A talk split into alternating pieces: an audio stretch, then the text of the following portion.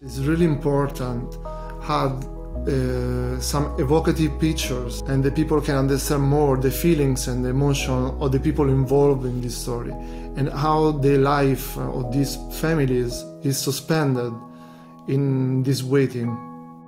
That's the voice of Antonio Faccilongo. He's an Italian photographer, and his photojournalism story called Habibi won first prize as Story of the Year at the World Press Photo Awards. It's a well respected Dutch group, and the photos showcase the lives of the families of some Palestinian prisoners in Israeli jails. It portrays their wives waiting for them and how the husbands smuggle their semen out of jail so the wives can have more children. The exhibit is part of a much larger traveling show by the World Press Photo Foundation, and it's been touring the world this year. And the Canadian War Museum in Ottawa just presented it to the public for several weeks, from July 22nd to August 15th. Some Canadian Jewish groups are outraged, including Honest Reporting and the Canadian Anti Semitism Education Committee, One Family Fund Canada, and Friends of Simon Wiesenthal. They've complained directly to the museum, saying the show glorifies terrorists and shows them in a sympathetic light, with no mention that they murdered Israelis. Uh, there's about you know a, a half a dozen of these people who are in Israeli jails, according to this um, exhibit, that that mentions well you know unfortunately they can't have conjugal visits and they have to smuggle sperm out uh, so that they can um, do um, in vitro fertilization um, because of the the damn Israelis, but they don't talk about how the fact how and I'm going to go for one of them. Uh, there's an individual named Abdul Karim Rimwawi who about two decades ago, uh, as a member of the PFLP, the Popular Front for the Liberation of Palestine, he murdered an Israeli minister. I'm Ellin Bessner, and this is what Jewish Canada sounds like for Monday, August 30th, 2021. Welcome to the CJN Daily, sponsored by Metropia.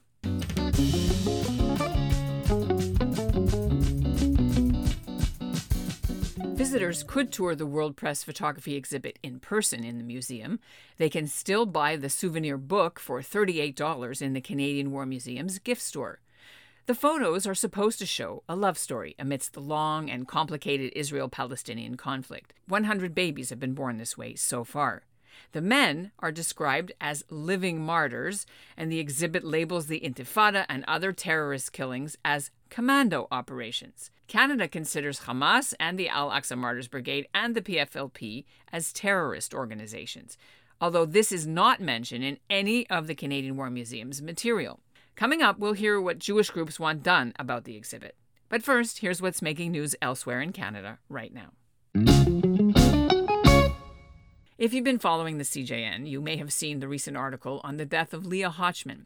She was a 100 year old Holocaust survivor. Now, I mention this because as Canadian Jews and Jews everywhere start preparing for the high holidays, which start a week from today, I wanted to let you know about the Shofar on the Corner program. It was started last year because of COVID, and it's being sponsored in Mrs. Hochman's memory this year. They're now up and running again and taking reservations for September 7th and 8th. The Canadian rabbis who created it wanted to give people a chance to hear the shofar blown outdoors. Many people were reluctant to attend a synagogue service in person during the pandemic last fall, and most synagogues were actually even closed. This year, Shofar on the Corner is back. You can go online and reserve the location closest to you where you can hear volunteers blow the shofar on either or both days of Rosh Hashanah. They've got locations in Ontario and Quebec, in the US, Australia, and Mexico. And the link is in our show notes. Meanwhile, some more news about the CJN. The paper's 75 page print edition is coming out this week in hard copy. Yes, in print, in magazine form. If you are a subscriber, you should be receiving it. If you got the Green Coffee Table book last summer, Northern Lights, then you should be getting it. Some of the stories will also be released online on our website and on social media, so look for it this week. If you want help on how to get on the mailing list, email me at ebessner, that's E B E S S N E R, at thecjn.ca, or just find me on Facebook. As I mentioned, several Jewish groups have sent letters to the Canadian War Museum and to the Department of Canadian Heritage demanding to know how this Habibi part of the exhibit was allowed to be shown as is. Mike Fegelman is Executive Director of Honest Reporting Canada, and he joins me now to explain more. Now, uh, was this an exhibit that um, was commissioned, or do you know sort of how it ended up passing the approval uh, to get to being exhibited in the country's National War Museum? Yeah, so I, I, don't know the due diligence that was involved between the Canadian War Museum and the sponsoring organization, which was from the, the Kingdom of the Netherlands. Uh, what I do know is that it was uh, a joint uh, campaign uh, effort, an exhibit between the World Press Photo and the Canadian War Museum that curated uh, I think, over a dozen photos. One, for example, shows a, an individual holding an AR-33 assault rifle, and uh, you know, it, it, really you can interpret that as lionizing Palestinian terror. Another photo shows different Palestinians and doesn't mention, well, this person used to belong to the Al Aqsa Martyrs Brigades. Another one shows another photo of Palestinian terrorists, doesn't mention that this was somebody who was uh, a, a, terrorist for the Popular Front for the Liberation of Palestine and a couple decades ago had murdered an Israeli minister. So these are these are not you know wonderful people that we would want to laud and celebrate. These are people who have who have done some horrible, horrendous things.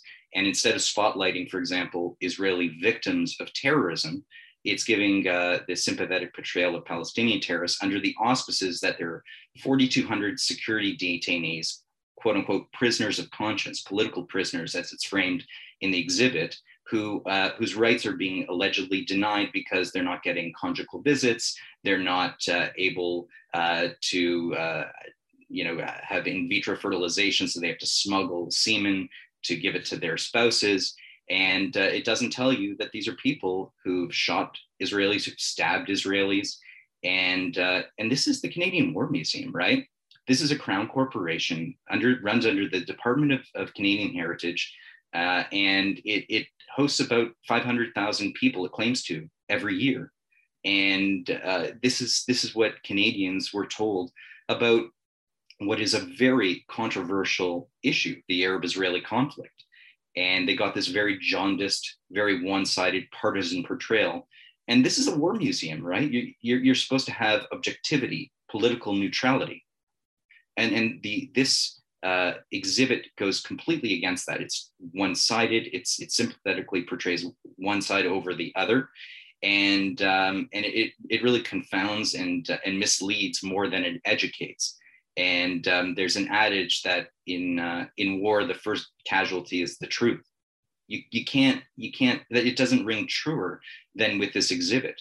Canadians were misled um, as we understand it, the due diligence process wasn't done thoroughly. This wasn't vetted properly. We don't understand how this came to be. And would you be able to comment on uh, some of the terrorist organizations and whether Canada uh, bans some of these countries, uh, some of these organizations uh, from entering the country uh, that are on the list of so called freedom fighters, right? Canada bans them all. The PFLP is banned. The Al Aqsa Martyrs Brigades, which is uh, an arm actually of PA President Mahmoud Abbas's Fatah Party is a banned terrorist organization. And uh, you know that that's just two of the organizations who's of these people who are listed, uh, and and this is the kind of platform that it's receiving. So these these this is there isn't a doubt about whether these are politicians or activists. These are hardcore uh, terrorists who have blood on their hands, and uh, you know I can't imagine any other um, uh, forum that would that would you know warmly receive um, a, a, kind of a portrayal of these kind of people. It's even more surprising because these are tax dollars at play because it's it's a crown corporation, um, and um, and I'm hoping that the museum will be will do some kind of a proper, transparent investigation, and and disclose that to the public about how this came to be. Understood. Thanks so much for being here on the CJN Daily. We did approach the Canadian pleasure. War Thanks, Museum Alan. for comment. Officials say they had nothing to do with what was in the show, but they did post warnings at the entrance and inside the hall about the graphic nature of the material, that some visitors may find it disturbing, and that it doesn't necessarily represent the official views of the museum. The museum hosts these World Press photo tours every year. This year they paid $35,000 to host this one. And as for how the show fits in with the museum's mandate, officials say it's, quote, an opportunity to address contemporary conflicts and events and complements the museum's permanent galleries, unquote. Uh, they did also point out that they're going to be sharing the Jewish community's concerns with the World Press Photo people in the Netherlands, and they want to remind people they do do exhibits and events that showcase Holocaust education, including the recent Anne Frank exhibit with Ottawa survivor Ellie Bollegraf, who we have had on this show. And if Jewish groups want to do a future exhibit on the victims of the Palestinian terrorists, they are welcome to submit a proposal to the museum. The Israeli embassy in Ottawa is aware of this exhibit but declined to comment. And that's what Jewish Canada sounds like for this episode of the CJN Daily, sponsored by Metropia Integrity, Community, Quality, and Customer Care. Today's listener shout out goes to Lorraine Bloom of Toronto. She's a fine arts photographer.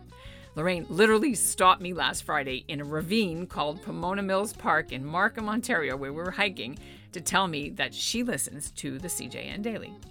And we'll close this episode with a little clip from an upcoming episode. Don't miss this one, as we're getting closer to Rosh Hashanah and to the 20th anniversary of September 11th, 9 11.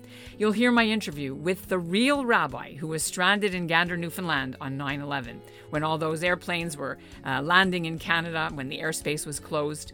If you've seen the Canadian hit musical Come From Away, the rabbi character is based on him, and he's got family in Canada.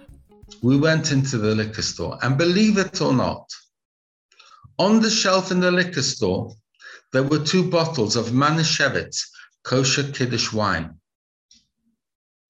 So, if you can find Manischewitz Kiddush wine for the Friday night of the Shabbos between Rosh Hashanah and Yom Kippur, please use it.